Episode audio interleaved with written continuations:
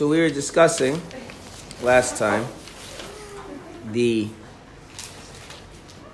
the innate love that every Jew has for Hashem and how even though the love that is created through contemplating on the greatness of Hashem, that experience ceases after the prayer. But the innate love that is awakened a sense of that remains even after prayer. So after prayer, both there is the clarity of the mind that we spoke about several weeks ago, and also um, there remains the impression of that innate love that every Jew has inherently. And then we're going to go on to say how these two things serve to keep the Beinoni free of sin after the prayer. Um, and then there's one extra paragraph that, at, at the end of the chapter, which is like a whole fun thing in and of itself. Okay, so we're going to start from the beginning of the paragraph. However, however, the impression of prayer on the intellect and the hidden innate love and fear of Hashem in the right part of the heart enable one to prevail and to triumph over his evil of passionate craving, depriving it of gaining from gaining supremacy and dominion over the city. The city is a reference to the body. And from carrying out this desire from the potential into actual by clothing itself in the bodily organs. So the first thing is, is that this sense of uh, this impression of the in, on the intellect and the innate love from the prayer means that the person will not act on their desires. And we discussed that at great length previously, so I'm not going to rehash that all here. Good? Okay. Moreover, even in the mind alone, insofar as sinful thoughts are concerned, evil has no power to compel the mind's volition to entertain willingly, God forbid, any wicked thought arising of its own accord from the heart to the brain as discussed above. But no sooner does it reach there than he thrusts it out with both hands and avert his mind from it the instant he reminds himself that it is an evil thought, refusing to accept it willingly, even to let his thoughts play on it willingly. And how much more so to entertain any idea of putting it into effect, God forbid, or even into words. For he who willfully indulges in such thoughts is deemed wicked at such time, whereas the Beinoni, the intermediate person, is never wicked for a single moment this is also something we discussed at length, right? The idea of um, that the control the Beinoni has extends over to the thoughts. We discussed being aware of desire versus fantasizing about desire versus planning out how to act on the desire. The one thing that I want to talk about here is this expression, he thrusts it out with both hands. I would like to spend some time talking about that. The this expression, um, first off, just a general thing something you should know about rabbinic literature is that the later rabbinic literature, what I mean to say is all the stuff that is post Talmud, is very much woven with um, phrases taken from the Tanakh, the scripture, and from the Talmudic sages. So they will use a, a, a, a phrase that has a very lot of rich history to it. Um, that's very often just stylistic. That's how it's, how it's written. Um, but the Alter Rebbe, when he would choose phrases that were that had this long tradition, he did it very selectively. He did it because the tradition of the meaning of that phrase was meant to convey some of the idea that he said. Okay, so the fact that he uses this expression, he thrusts it out with both hands, is not just a figure of speech, but he chose that expression because of what that means in the rabbinic tradition. So to understand that, I need to tell you a story. There was a man. Um, should we give you the controversial version or the uncontroversial version? Okay. There was a man named Rabbi Yeshua ben Prachia. Yeshua ben Prachia was the leader of the Jewish people um, during the Hasmonean era, during the times of the descendants of the Maccabees. Um, and he had a disciple um, whose name was Yeshu Hanoitzri, um, known in English as Jesus of Nazareth. Okay, so there is some debate as to whether this is the same Jesus as Nazareth that Christians revere and blah blah blah. Um, but that's the way it says it in the uncensored version of the Talmud. His disciple's name was Yeshu Hanoitzri, Jesus of Nazareth. Hanoitzri means he comes from Nazareth which is Netzeres, a still city in Israel. You could go there. Now, there was a lot of politics at this time um, it, it, between the Hasmoneans and, and, and, and the, the political leadership in the land of Israel and the religious leadership.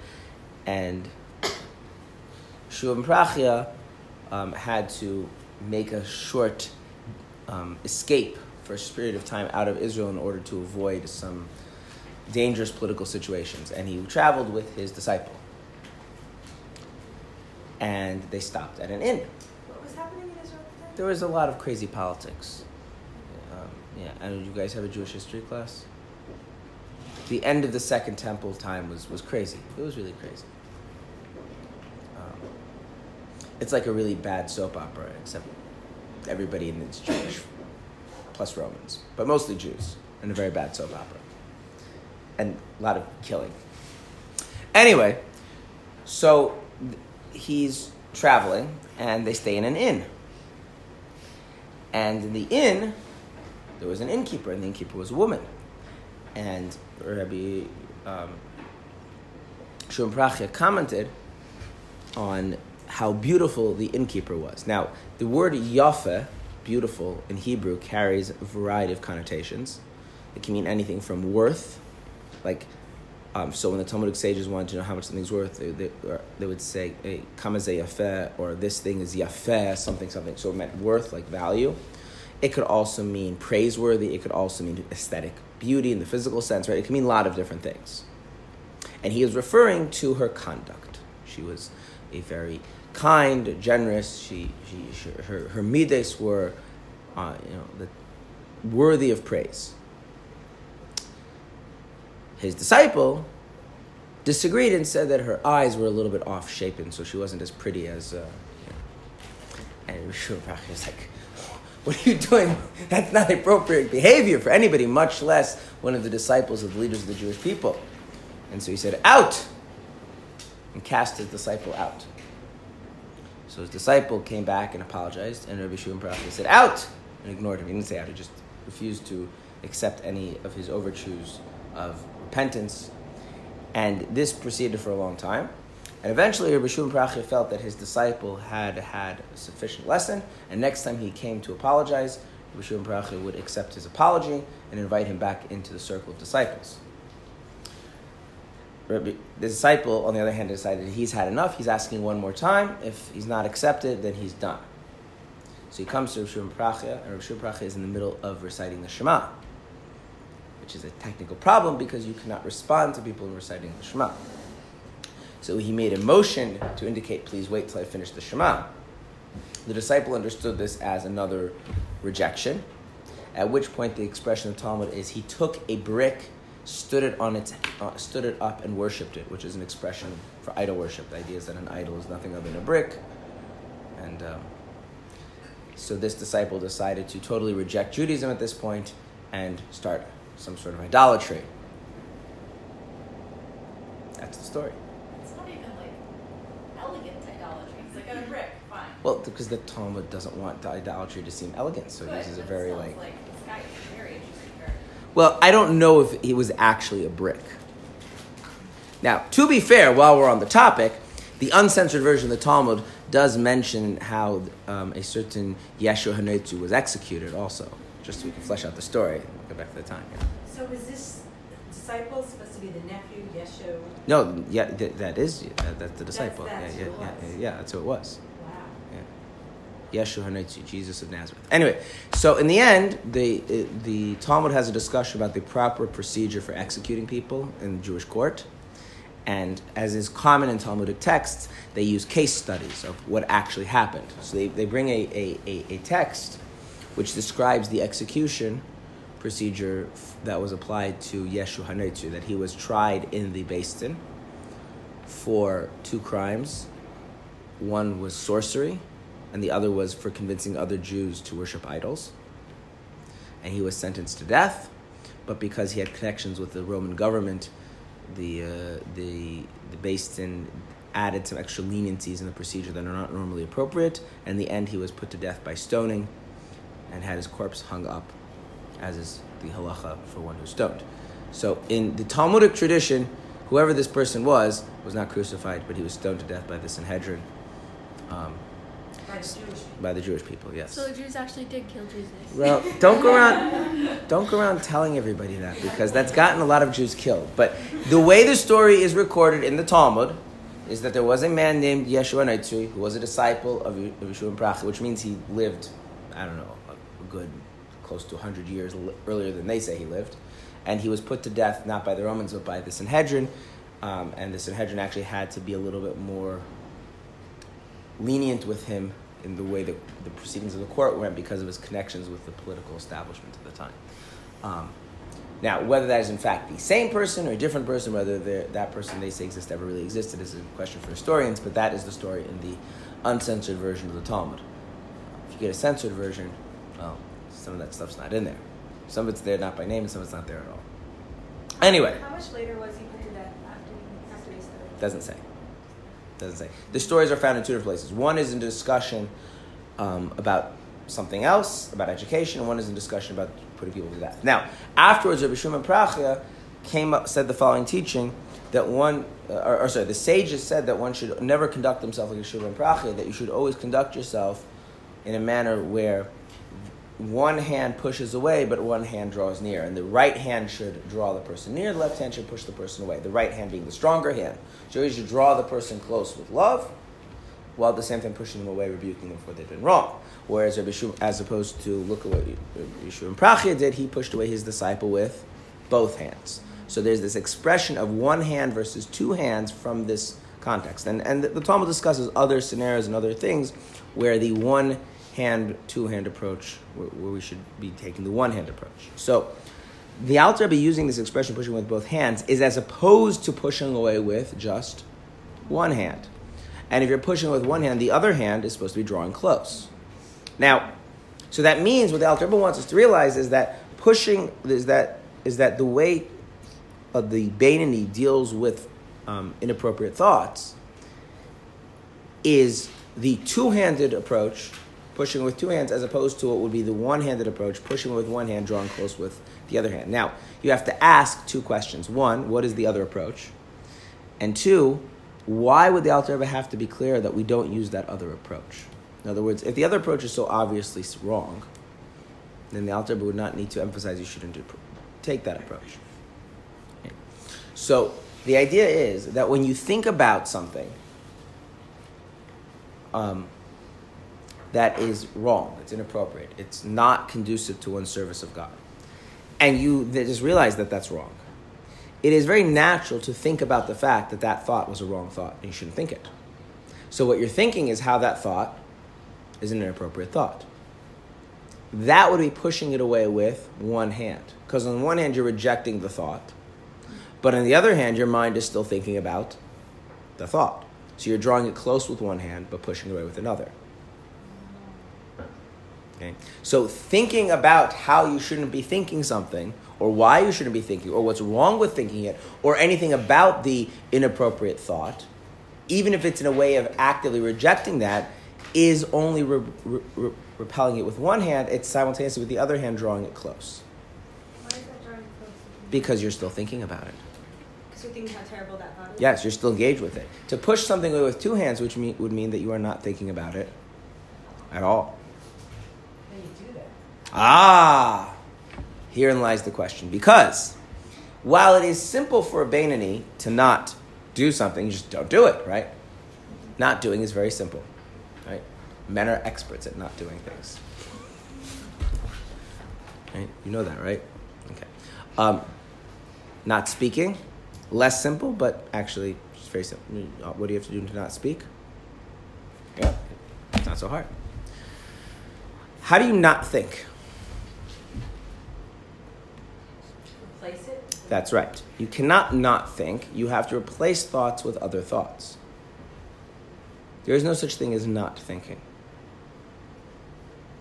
Now, uh, it is possible that you're not aware of what you're thinking. You know, it's possible to be engaged in thought without having a conscious awareness of what you're thinking about. That's possible.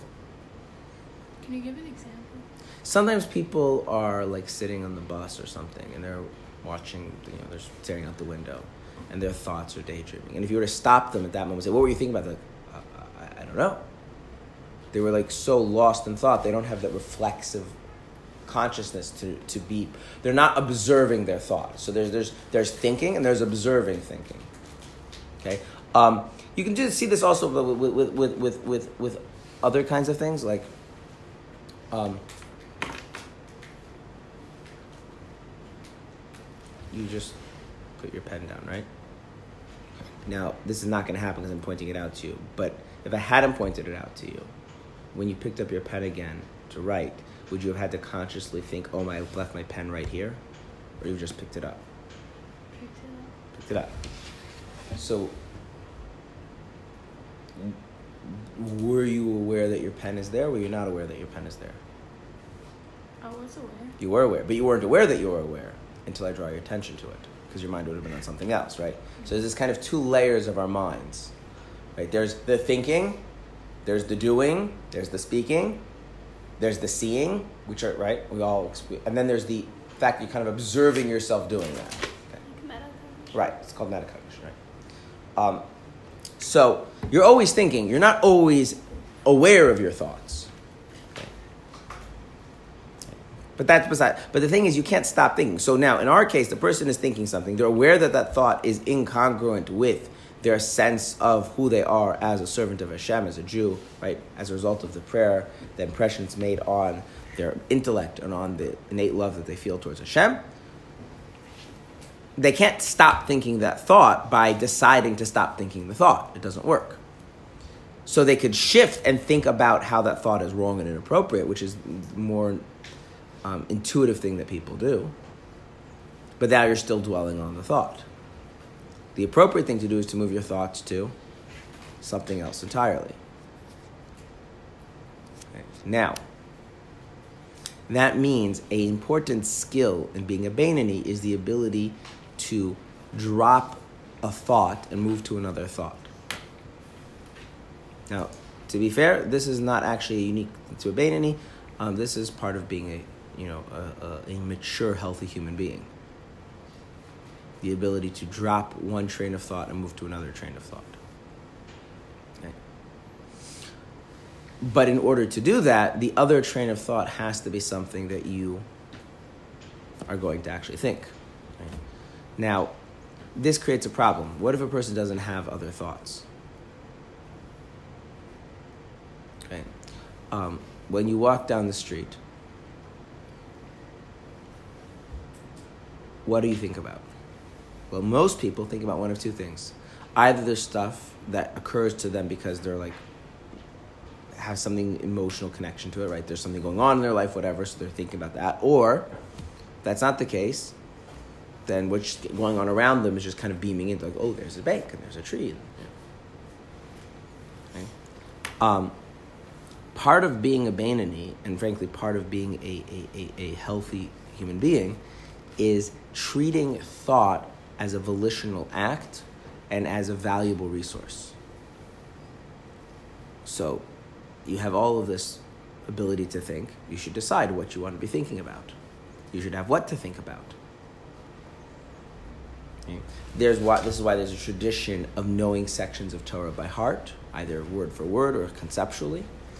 Um, but a a person should think of thought the way they think of hopeful, hopefully money. Who should dictate how you spend your money? Hopefully, you. I, I'm not religious. I would say with God, but you or advertising agencies. Uh, we, we, we, what? Hopefully you. Hopefully, you, right? Okay, and you realize that spending money is a decision because if you lose the money, if you spend the money on this, you won't have it for that, right? So, a person has to kind of train themselves to realize that the same thing is true with thought. While thoughts can occur to us unwillingly, but the continuing thinking is really up to us, and so we can we should have what thoughts we want to be thinking about. Okay. And so there is an element here where just like if I really want to play the piano, if I have no training in playing the piano, it's going to be very hard for me to just sit down and play. If I have no practice in diverting my thought to some other thought, it's going to be very hard to do that even though I have this impression. In other words, the natural tendencies get wrapped up in how this thought is the wrong thing to do. So, in other words, the prayer and the impression that that leaves on the person's intellect and emotion is enough to get them to not willingly entertain that thought. But you still need the practice and the skill of diverting thought with two hands rather than getting caught up in how the thought is wrong and thinking negatively about the thought. That's more of a technical skill. It's a mental exercise that a person needs to practice. Um, and in general, it's a good thing to do. You'd be surprised how much calmer you'll be if you have some sort of like autonomy of your own thought. Okay. Um, which leads to just another little side point that I think is important. What if a person cannot do this? person has a thought and they can't stop thinking the thought.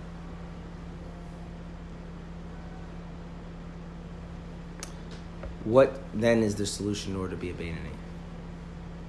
Is a thought. What? The study. They have a thought, they realize it's wrong, they try to divert their mind and they can't. Stop engaging thought. What? Stop engaging thought and use different garment, speech, right? Okay. Go pray. What? Go pray. Go pray. Okay. So, so what? There's, there's, we're going to group the answers into two categories. There's one kind of answer which is that sometimes you need to support the shift in thought through external things, such as speak, right? Something's hard to shift thought, so start saying things. Find someone to talk to if you can. Maybe you know something by heart. Read, right? Add some stimulation. That, that can help. Um, but if that doesn't work, then you need mental health professional and not a rabbi. In other words, that a human being who's functioning within some range of normal should be able to, given that their own sense of, the, of this thing is this is not what I want to be thinking about. Okay, so we're not we're talking. I don't want to think this, right? Given my, my the way my mind has perceives reality from my, the way based on my own values, desires, this is not what I want to be thinking about. Even though I'm, I may be drawn to it for some reason. And if I can't necessarily entirely divert my thoughts just by thinking something else, but with the, with the support of some kind of stimulation, such as again maybe talking to someone about some other topic, listening to something, reading something, getting engaged in something else, I should be able to divert my thoughts entirely from the thing that I do not want to be thinking about. If that is not happening, then there's something else of which rabbis don't have any training in, but other people may have some training and then you should go seek out their advice. Yeah. So if something's like a re- recurring thought, and you, let's say you can change your thought patterns, but it's so recurring that it's almost like what you were describing the other day, like you have to consciously always be fighting up against it, then that's also probably something deeper, no? It depends what kind of thing it is. The Alter Rebbe later on discusses that with a Beinoni, um, issues having to do with um, um, religious beliefs, so say doubts about the legitimacy of Torah, mitzvahs, the importance of God, the reality of word and punishment, thoughts of those nature, or thoughts that are of a sexual nature, those kinds of thoughts that a person will never be free of them recurring. That's not indicative of a problem. Later on, I'll have to address that in chapter 27 of Tanya. But if you have other thoughts, let's say, and we're going to get to this soon, but let's say thoughts of vengeance. Like, yeah, like at some point you should be able to work on yourself to the point that like that is not a reoccurring thing all the time. And if that's not happening, then a person might need, need some. So I want to I want to be in other words there's there's there's a difference between in other words there's a difference between reoccurring thoughts in the sense that they're constantly occurring like you say you're constantly battling them and things that show up once in a while in in, circum, in, in circumstances that would make sense. Can so in other words even so uh, a, a Beinoni would not be a person who has reoccurring thoughts of, ve- of vengeance. Um, and the very simple reason for that is because a person who has reoccurring thoughts of vengeance is clearly having an issue regulating himself on a basic human level. And such a person is not going to be successful in becoming a Baini without also dealing with that. Okay. Whereas a Baini could have reoccurring doubts about the truth of Torah and mitzvahs. Um, and, and, and because that has to do with the underlying nature of klipa. However, a Beinoni definitely could have thoughts of vengeance occur to them when someone has harmed them and they're right. Someone is someone just did something to you and now you're very upset and thoughts of vengeance occur. Right, that could happen, but that's not a that's not that's not like a, a, a reoccurring. That's in, in in context would make a certain amount of sense. Okay, so you kind of have to differentiate that. But if a person is finding that they're having a very difficult time controlling their thoughts, and it will probably bleed over into things which are not particularly of a religious nature as well. In other words, having a hard time staying focused at tasks that are purely of a mundane nature because they're being plagued by whatever issues there are. That's not really something that the Alter Rebbe addresses in Tanya or, or Chassidus in general addresses. Chassidus almost takes for granted a certain basic level of functioning. The, the, this, the fifth Chabad Rebbe in his guide for prayer, his solution for being distracted during prayer or before so before you pray you should remove all extraneous thoughts. And he says when a person says that it's hard they should just realize how important prayer is and that praying is more important than their physical health. And for their physical health they can remove extraneous thoughts. And the proof being is that even if a person has a lot of issues going on during the day they can go to sleep at night. Now if a person has a lot of things that are bothering them during the day, can they put those things out of their mind in order to fall asleep? Well, let's think about this. If they can't, what label would we give that person? It's already not healthy. Exactly. So, therefore, a healthy person is capable of such a thing, right? Okay. In other words, in other words, th- there's a certain level of functioning that is what should be expected of a healthy person. A person may not be healthy, and if they're not healthy, so then you have to figure out how to either treat that or ideally cure that. And so it's important to realize that the out that, that we're dealing with things like this.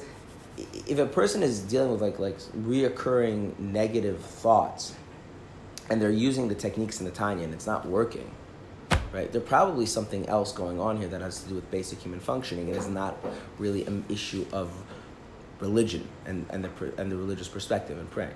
Okay, um, I feel very strongly about this that while it, there is definitely crossover between ideas in Chassidus and ideas in mental health, and there's definitely one can supplement the other, and um, but it is also the case that they are not synonymous. If you, if you go through the Rebbe's letters on these topics, you will find that the Rebbe gives different advice to different people for seemingly similar things. And part of the reason is because symptoms might have different underlying causes. For example, many people would write to the Rebbe feeling that they are sad, they're miserable, and the Rebbe would recommend some kind of contemplation about service of God, their place in the world, the fact they have whatever, stuff like that. There are also things where one of my favorite is a, a, a teenage girl wrote to the Rebbe that she was feeling very down and sad and depressed, and whatever. And the Rebbe wrote to her four points. One, she should know that she's not the only person with this problem, and other people have it and have gotten better. Two, she should say her Tehillim corresponding to her age every day. Three, she should give 18 cents to tzedakah every day. And four, she should go to her family doctor and get a referral to a specialist. Four should be number one. What? No, 'cause they're, they're- no. I, I, I think it's put in the specific order for a reason. First thing is that the idea of getting better presupposes that you believe in getting better. And then the first thing is that ultimately everything comes from Hashem. But the mechanism is going to be this way. So I think the Rebbe was not putting the order of priority, but in order of outlook. But um, there was a letter where someone wrote that, where the Rebbe wrote to someone that they don't eat regularly and sleep regularly and don't have a stable job. So like you know, it, there's a, you know, your psyche breaks down when you don't have sufficient routine. Okay? So it's important to realize that when we're talking about things like this, we are taking for granted an ability. Like just when we talk about the prayer, we're talking we're taking for granted the ability to contemplate in that deep way, right? Here we're taking granted a level of mental awareness and regulation, which is not superhuman, but is something that people struggle with. And to be very frank, is something in our society we don't really train people to do. It's something that people, we're not. Uh, just to give you, just to give you an example, um, studying for a test. Okay. Have you ever studied for a test? Okay. what is the most effect? uh, I'm not talking. Uh, uh, I'm talking about a test where you actually need to know stuff, right? Not like you have a test and like tell us your opinion on like something. Like you actually need to know stuff. You need to know a large amount of information clearly, being able to put it in writing. How do you study for a test where you have that? Like, chazara, a lot of chazara. How do you do that? Like review. Well, What do you do in your review? Okay, I'm sitting down. I'm going to review. What do I do? Read, start by reading it and taking it in. Depends on what it is, by the way. I, I, I know. So I want you to give me general characteristics of review rather than topic specific characteristics of You review. become very familiar with the information. What? You go over it, you try to understand it. Mm, and then what? You make flashcards, You like go over it again. repeat, Go over it again. information. And then what do you do? Rinse and repeat, and then again and again. You go over it again. Yeah. And then what do you do? Until you really know it. And, so And you go over again. At what point do you, is your mind like, I would rather do something else? Oh, even in the beginning. quickly. What? Said even in the beginning. No. No, when but, you're but- content, you're saying. Yeah, so this this thing is like you're, is that review. This is the annoying thing about review. Review really works at the level somewhere past the point where your mind is is Bored by a what? Like, is it bored by it? It gets bored by it, and and right, and then you keep going over it and over it and over it and over it. Now you have to figure out how to do that effectively, right? That requires a lot of mental discipline. Okay, it's not superhuman. It's really not superhuman, but um, if you try reviewing things, what you'll notice is that, like, just like say a physical thing, if you start trying to do a physical activity that you've not done before, you're going to be bad at it. Okay, you burn out quickly, you do it wrong, and you get better at it. So traditionally, how did, how was, how was Jew, how did Jewish education go for, you know, the the the, those people who were going to actually learn Torah? Well, there was a lot of memorization, a lot of review. Okay. Um, where you were just like you, you go over something and over something and over something and over something, and so the idea of there was, there was there was a whole kind of culture around the idea that you should be training your mind to be able to focus on one thing, and if your mind moves away, move back to it. Okay. Um, we live in a society which is very much about stimulating our minds. Okay. Um, that right that, that that instead of thought being a kind of self-directed activity we think of we, we tend to treat the mind much more like it's a screen and have everything get projected onto it right so that what that means is that this idea if a person wants to really implement this they're going to have to practice they're going to have to exercise um, but it's not superhuman it's not something that you have to be like a tzaddik for. It's not something you have to be exceptional for. It just, you know, um, there are many things that human beings can do, but they require them to put the effort into cultivating that particular thing. Um, if you were to take like a physical example, most human beings, if they put in the effort, um, they could run pretty fast. We're training for a. Right. It's just a matter of doing it, right? I'm clearly not doing it, right? But you could do like if you do it. were about to say, so are you, Rabbi? No, I'm not. Okay. Now, what, I'm, what I want to focus on is on the idea of technique. But as we all know, that just working on a technique and getting better at something doesn't work if a person doesn't see the value in actually doing it, right? So going back to this example about re- reviewing for tests, if you see, if you don't really see the value in knowing the information, it makes it very hard to review. For instance, if you only see the value in reviewing the test to get a good grade, what you start doing is self censoring. What do I need to know for the test? But then the information is very fragmented. Okay? Um, and, and that's a problem because, like, like, just think about it. Like, I mean, use this as an example because it's, it's important, also information about learning, but then we'll carry it back over to Tanya. Um, you can look stuff up, right? We can all look stuff up. And because we can look stuff up, we don't feel that it's so important that we that we actually remember things. Okay. Now, on some level, that's not the bad thing at all, right? Like, like what's the point of remembering a phone number if you could look it up? Like, it really doesn't make a difference if, if the information is there.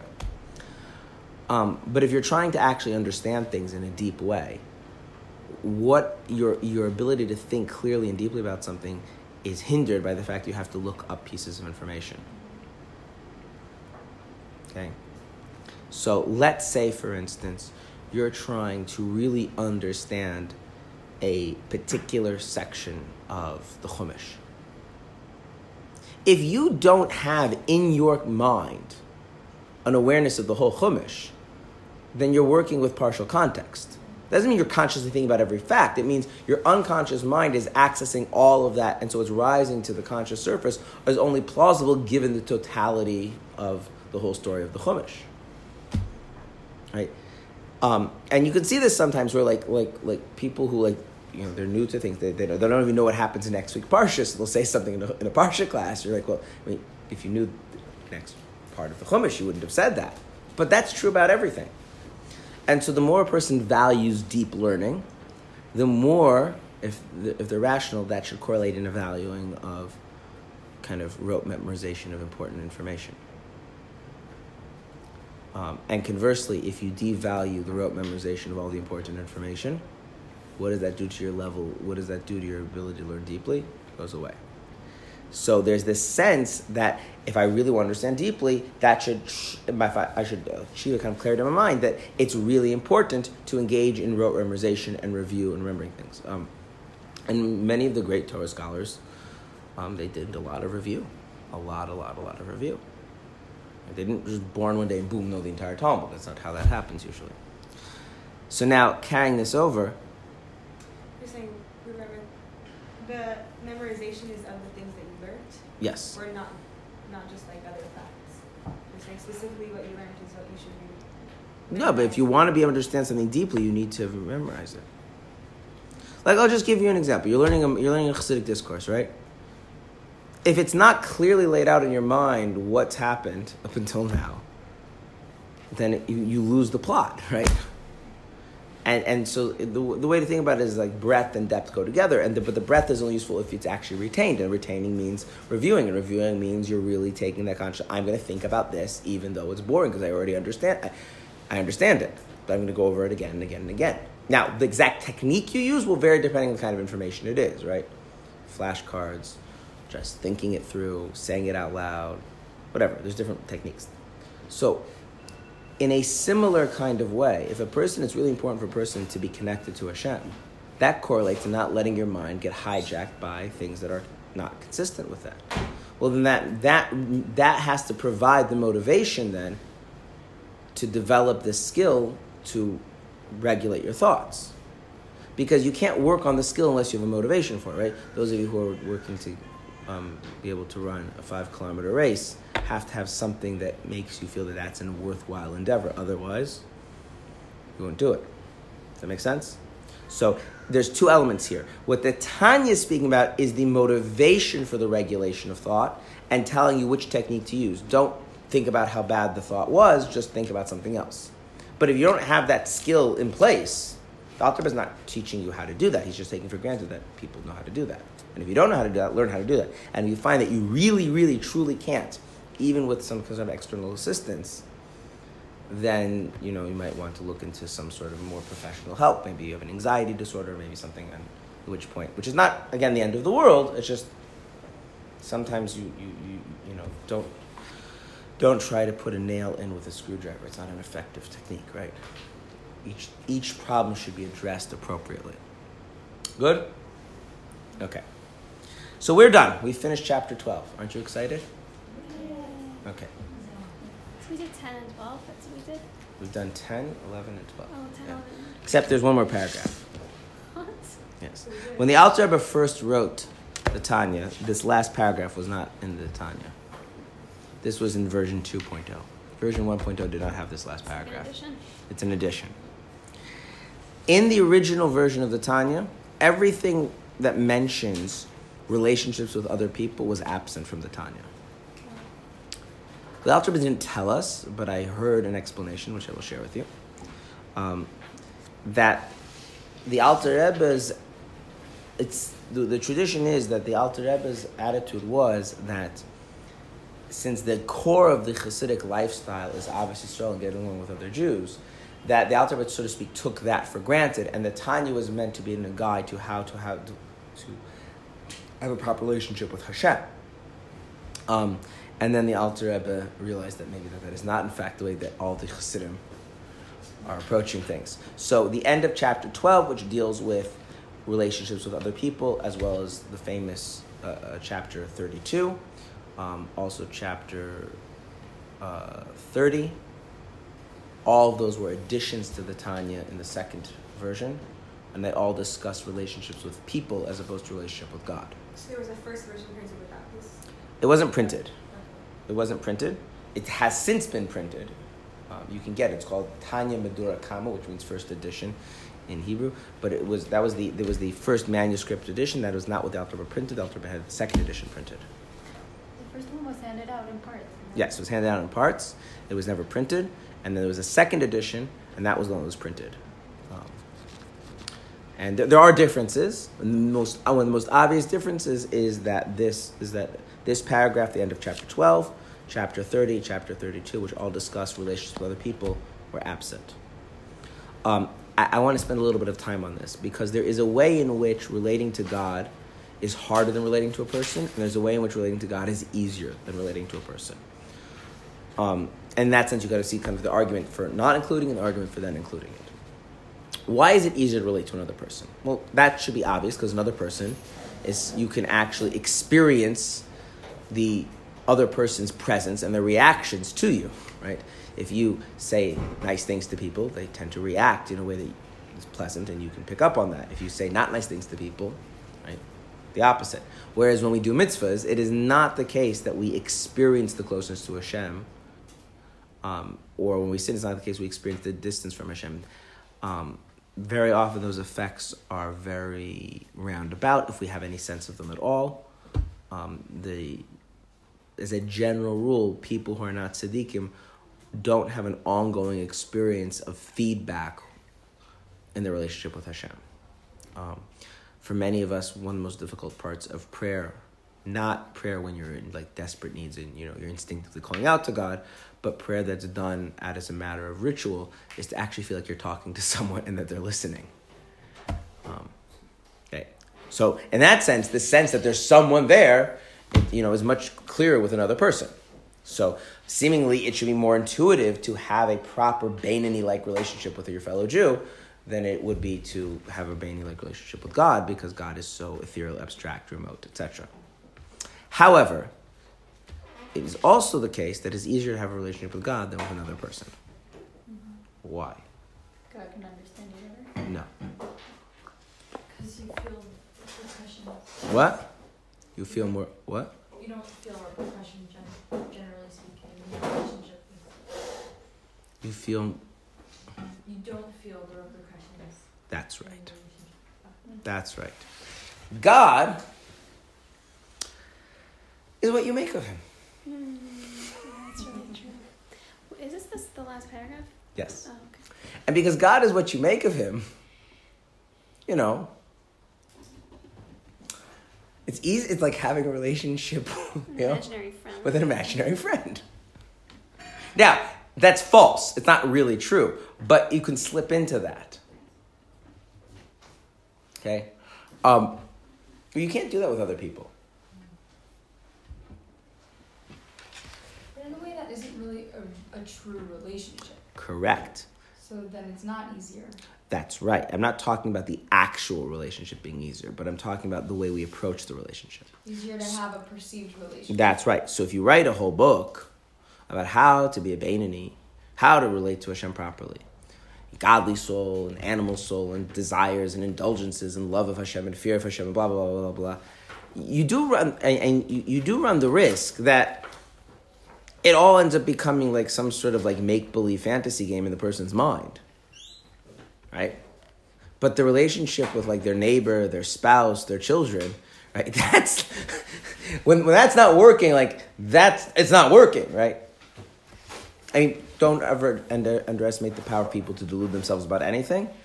But um, there's a wonderful story of the third Chabad Rebbe, the Tzemach Tzedek, on this point.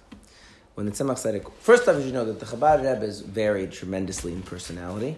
Some of them were children, and some of them were not. The Alter Rebbe was never a child. Um, In other words, he didn't play. He just he was a very he, was a very deep, serious person. His son, the Mittler, was also not a child. But the third Chabad Rebbe, the Tzemach Tzedek, was a precocious child.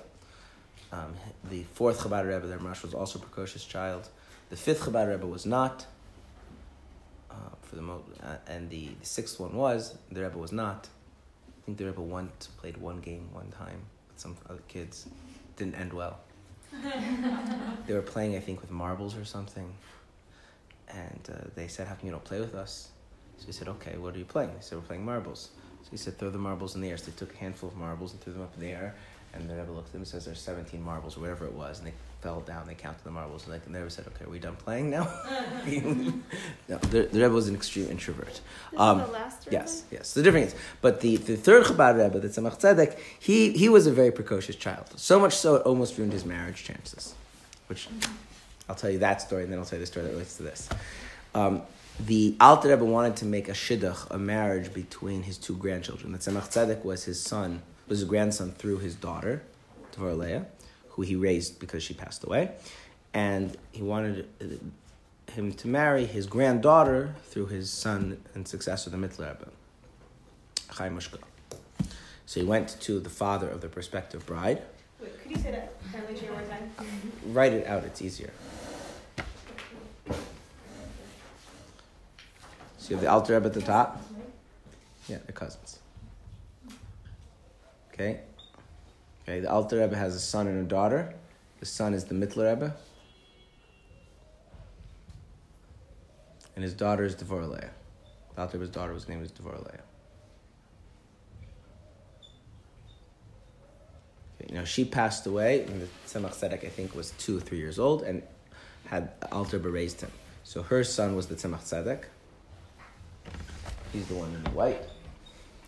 We don't have a picture of the Mittler Rebbe. And the Mittler Rebbe had a daughter named Chaya Mushka.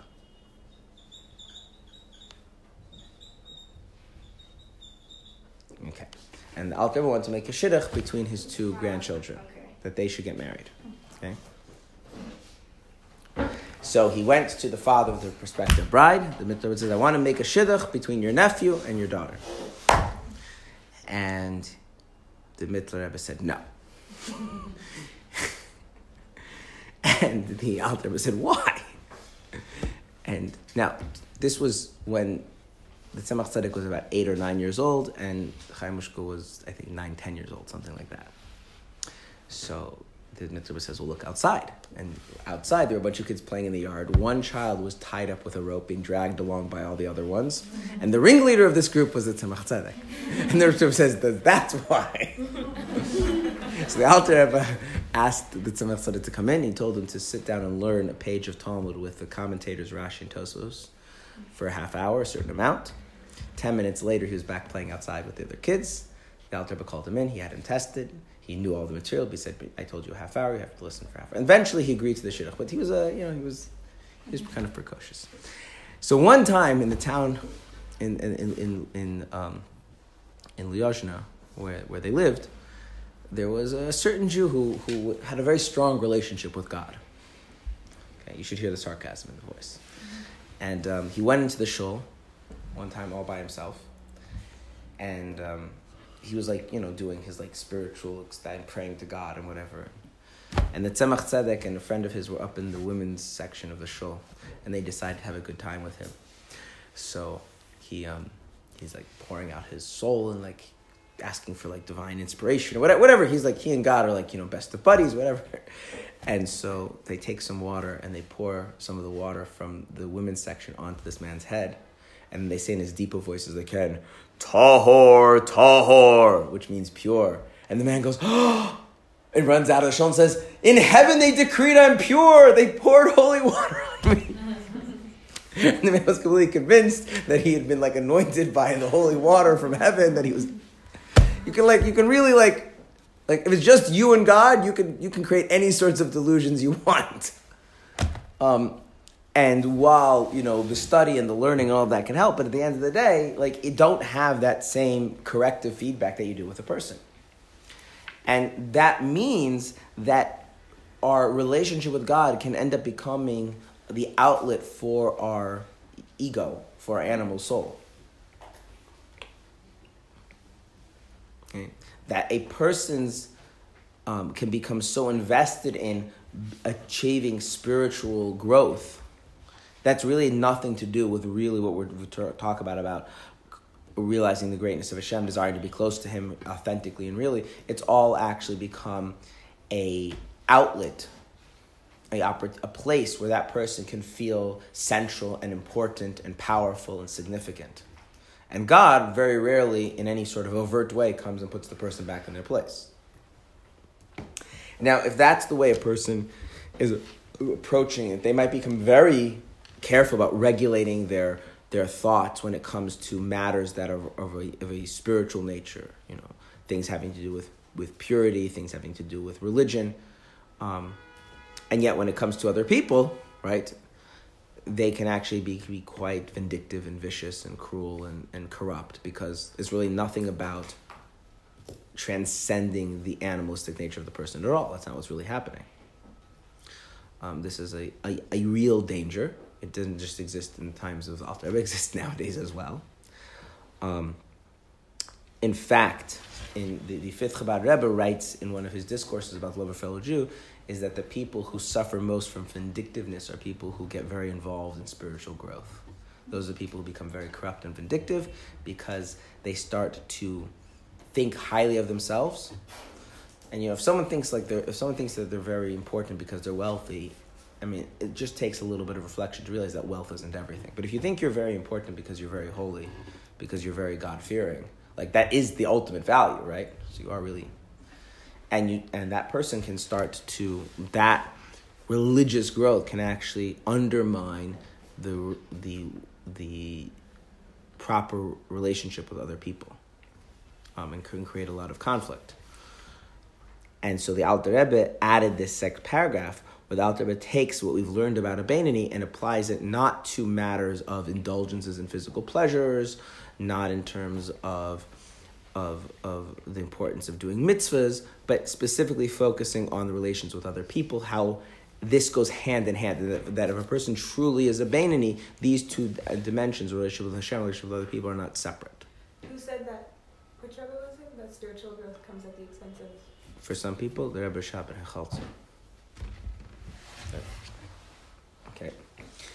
Um, so too in matters affecting a person's relations with his neighbor, as soon as there arises from his mind, heart to his mind some animosity or hatred, God forbid, or jealousy or anger or a grudge and such like, he gives them no entrance into his mind and will. On the contrary, his mind and will exercise authority and power over his spirit and his heart to do the very opposite and conduct himself towards his neighbor with the quality of kindness and a display of abundant love. So, how does a Beinoni use? Now, it doesn't, by the way, give a caveat if the person has hurt you, and we'll see later on he's going to be quite explicit about it. Um, to the point of extent of, of, of, suffering from him to the extreme limits without becoming provoked into anger, God forbid, or revenge in kind, God forbid. So, how does a Beinoni deal with the fact that someone cheated them in business?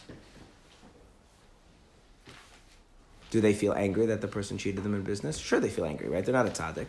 But as soon as they realize that what they're feeling is anger, they treat that as the same way they would treat any sort of indulgence in any ungodly thing.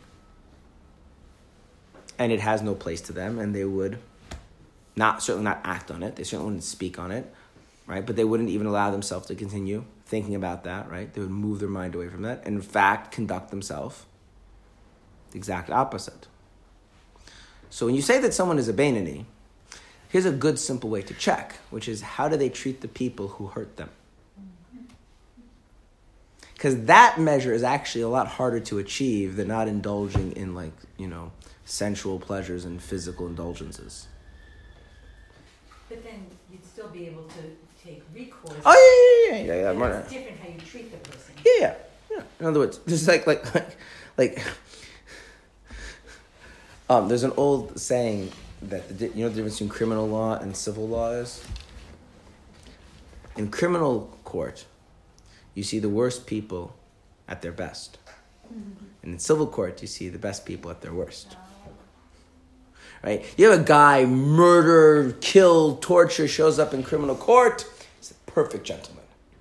right? You're someone who's like, you know, the upstanding member of society is in civil court, every backhanded. No, like, like, I mean, you can go to court, but like, you know, if you want to take recourse, take recourse. But, th- but then also this person is going to think like, honestly, is it, you know, just because it's within my rights, is it the right thing to do? Right? There is this idea that the Torah, the, the Talmud says that the temp, second temple was destroyed. One of the reasons given is because the Jewish people kept to the strict letter of the law. In other words, if you owe me hundred dollars, and I take you to court over that hundred dollars, I'm well within my rights to do that. But it is worth bearing in mind why you're not paying me the hundred dollars. Right? Well, why why would that be? Because maybe the person doesn't have the money. Mm.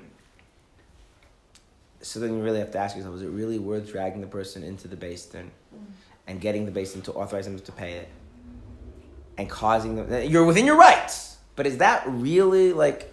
Is it really worth hundred dollars? Nah. These are not easy things to. These are not right. But that's what that's what the, the Beinoni's question is. Not.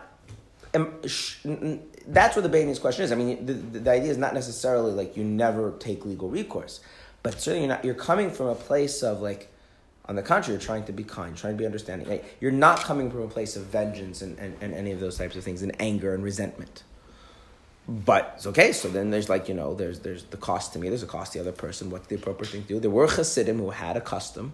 To be very frank, I having now dealt with certain financial issues with other Jews, I can tell you it's it's not a simple thing to do. But there were Chassidim who had a custom, and not just Chassidim from hundreds of years ago, Chassidim who are even alive today have a custom. You don't take another Jew to court ever, because if it got to the point that the only resolution is to go to court, whatever you're gaining in money, you're you're losing in getting along with another Jew and creating more conflict and creating more resentment. And now that that is that is that is way far above the letter of the law. Okay, um, but the Alter is talking about here, which is kind of the standard of the Beinoni, is that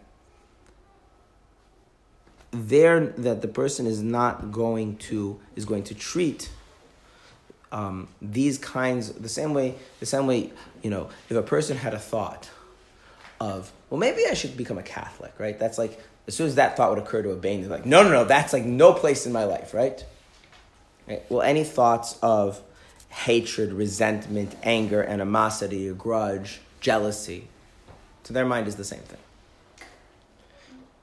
And that's kind of the sign that all of this prayer and all this arousing of love and all of that stuff is being done authentically rather than just being a kind of like indulgence into your own little fan- spiritual fantasy. That when one's dedication to the relationship with God is disproportionate from their dedication to another Jew, that means that there's some, the animal soul has kind of hijacked the process somehow. Yeah. Doesn't that also create a little bit of an uh, avoidant nature to like avoid the like? Where's the meaning? Isn't this danger? A danger? Be quiet! Okay, now, what did I just do? What did I just do? Quiet. That's right. Okay. Did I feel any resentment or anger towards you? Mm. No. I did that just to make a point, right? Okay, now you can ask your question. I'll come back to that. So my question is, if for anyone that's not a bane Beinoni, hmm couldn't this be a dangerous thing where it leads them to just avoid thinking thoughts that aren't like convenient or that are like difficult? Like, it, isn't it like a complicated, not complicated, but like, you see a little bit where I'm coming from? hmm If like every time I think a thought that is somehow uncomfortable to me, I like shut it down right away, there's a problem, I think, potentially. What's the problem?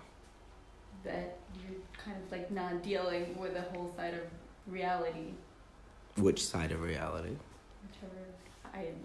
No, but flesh it out. Flesh it out. Like in in this case, if I'm like shutting down any thought that makes me uncomfortable, then I'm not dealing with any part of reality that makes me uncomfortable. I'm not saying that's what a Beinoni does, but I'm saying that Well, I mean, that Right. that that being uncomfortable is not what the Beinoni shutting down. What are they shutting down? They're shutting down down animosity and hatred and things like that. Okay. But why are they shutting those things down? Because they're not in line with the life that they're trying to live. Okay. A person is like that has a very clear has to have a very clear sense of priority, right? Has a very has to be very strong in the sense of being driven and focused on what's important. Okay. Such a person can act in ways that need to be that need to happen without necessarily having emotion. For instance, as you know, I can say it very loudly, very clearly, just be quiet and get everyone to be quiet, right? That doesn't mean I'm feeling any sort of anger or animosity, right?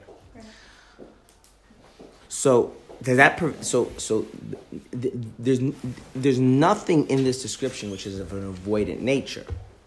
What it's doing is the opposite. Is it's is it's is it's is it's is it's actually giving the person more kind of autonomy. It's saying, okay, well, what are the what is the values in the life you're really trying to live? Is a is a godly life? Okay, well then you have the ability to act that way, to speak that way, to to think that way. And yes, if you need to be harsh or direct or use legal recourse over someone, that's on the table as a matter of of of of, of, of a judicious decision. But that's never going to be coming. That's never going to be your attitude. You're not going to be predisposed to that. You're predisposed is the opposite to be kind to the person and to be generous to the person, to be forgiving to the person. Right? Um, right? You can have just you can do things because you have a sense they need to get done while being completely dispassionate about them. Like me interrupting you in the middle of what you were speaking, right? It's not like like now a person could do what I did because they're really upset and don't like what the person is saying, right? So but but if a person is a Beinoni, their predisposition is never to be harsh with another person. They can decide that that needs to be done, and and usually they're going to think twice, three times, four times, five times about it before they do so. Okay. Um, you know, I, I would say the opposite is the case. That when a person is only knows how to be harsh when they feel resentment then they don't know how to actually. This is like an, this thing that happens in parenting. Um, children are crazy. You're a parent. Anyone else here a parent? No. Right? Children are crazy, right? Okay. The smaller they are, the crazier they are. Older they get, there's different issues, but the craziness starts to go away. But they're really crazy. Okay. And um, children need rules. They need discipline. Okay. Um, parents are people people tend to run off of emotion. So when things are going wonderful with your children, the tendency of the parent is to kind of go with the flow. Okay? But because the child is crazy, the flow keeps flowing until at some point, right, it crosses a line. At which point now how does the parent feel? Angry. Angry. So what ends up happening is that the child's experience of parenting is like this is that it's all like fun and games and crazy world until I cross this invisible line, which I don't know where it is, and all of a sudden my parent turns into this like you know cruel, angry, vicious person that I like. That's not a very effective way to parent, although that is the most intuitive way that parents experience things. The more effective way to parent would be that you feel like a, a positive generosity towards your children, regardless of how they're behaving and the actual things that you're doing are always motivated what would be for the best interest of the child, right? Which 90% of the time is to be kind and firm, and 10% of the time is to be firm and harsh, or something like that. Right? But notice how, like, the fact that the emotions are not governing the person actually enables that, right? So this is this is it is not an this is not an an, an, an an avoidance. This is not a I'm avoiding discomfort. This is not I'm going to become a doormat. That's not what this person would look like at all, right? And remember, this power comes from the impression made of prayer, having that sense of clarity in the mind, right? It comes from that deep maturity. Now, there's another thing, which I, which I think you were addressing, which is that that sometimes people they don't allow themselves to think things because they feel guilty about them. But have we discussed that anywhere here? No. Right. Now, if you're not allowing yourself to do something because you feel guilty about it, are you focused on the reality of what it is, or are you focused simply on your comfort level? Right? That, that's the same mindset that lets the parent kind of go with the flow until the child crosses the invisible line. Because right now my comfort level is like, it's easier just to just go with the flow rather than rather than discipline the child, right? And now once you know it's crossed the line and now I'm upset, the easy, the more comfortable thing to do is to give into that up to the point I feel guilty about it, right? And, and this is you know you, it, it, it's chaotic. This is not chaotic? This is somebody who doesn't see anybody as their enemy, even though that person is doing. They see the fact that person is doing something that's wrong. Okay, we'll have to we'll have to deal with that. What's the right way to deal with that? The the the the the this the, the bias is to be generous and kind because that that's generally a good starting point. But then you practically speaking, what the case needs to be. Okay, I want to mention one important caveat um, which is if someone has seriously harmed a person, God forbid, say the case of like serious abuse, um, there is a question of healing. And we're not addressing that here. Okay? In other words, um,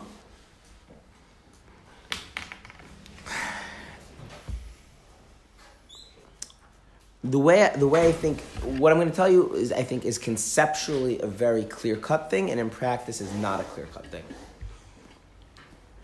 if someone robs from robs me, you know, they take my money. Um, I think we would all understand that there, that regardless of like anything else, it, I, I shouldn't expose myself to that person's ability to rob me a second time. That that would not be a wise thing to do, right? Right. So, somebody like works in my house and they steal things, right? I probably shouldn't have them work in my house anymore, right? Okay. Um, and also, like, I it makes sense to either one of the two either work to recover what was stolen or to come to terms with that what was stolen, right? But it's not conducive to me to walk around feeling bitter and resentful, right? Separate from any religious thing about about a problem that I'm either cannot or unwilling to solve. Make sense? Okay. So now, if someone has harmed a person, not financially, but harmed a person in um, a more emotional kind of way, some sort of psychological um, damage or trauma, whatever would you like to use. The question you have to ask is is the not feeling negative feelings is that causing further harm because you're not dealing with the underlying damage in which case, it's basically same thing as like someone worked in your house, they stole from you, and you keep having work in your house, right? You're exposing yourself to further harm. Um, or is it not really have I, or or is this now gone just the general thing that we have a general negativity to people who have harmed us? Right? Those are two very different things. Conceptually, it's an easy distinction to make. In life, is it an easy distinction to make? No. It's not an easy distinction to make in life. So you have someone who is seriously hurt, traumatized, or abused, there is definitely a need for that person to go through some kind of a process to, I don't know if necessarily healing is the right word, um, but something to put themselves on the best possible footing going forward. And that often means bringing up negative emotions towards another person. That is different than what we're talking about here. What we're talking about here is this person hurt me and therefore I'm upset with them. Okay? Those are, and again, in real life where we draw that line, it's good to consult with a person who is both wise and God fearing as to how to draw that line. This just shows up, it actually has a lot of consequences because you're not allowed to speak bad about people. You're certainly not allowed to speak bad about parents and teachers. On the other hand, people sometimes need to go through some kind of a therapy, right? So how do you draw those lines? And I'm not, I'm not going into that issue. I just bring that up. That what we're talking about here is not that, okay? Um, and so the Beinoni is going to take everything that we've learned, and that also is going to correlate to the way they, they, they treat their fellow Jew. Um, so how do they treat that person? Rather, repay the offender with favors. It is taught in the Zohar that one should learn from the example of Yosef towards his brothers. Yosef's brothers were not very nice to him, and he ended up supporting and helping them. Okay. Um, one last point on this. There is sometimes people have a sense that someone needs to teach this person a lesson. And I, not, not, not because I'm anyway upset with that person or not because I'm offended, but they really need to know. And we should be very, very cautious to thinking about are we really trying to teach this person a lesson because we care about their moral and spiritual growth? Or is this a way of putting a kosher stamp on our desire for vengeance and vindictiveness? Um, okay. So we finished. Now we finished chapter twelve. So there's not. It's not really any new ideas other than everything we've said applies to this genre as well. Um, and we'll leave it at that. So tomorrow we'll start chapter thirteen.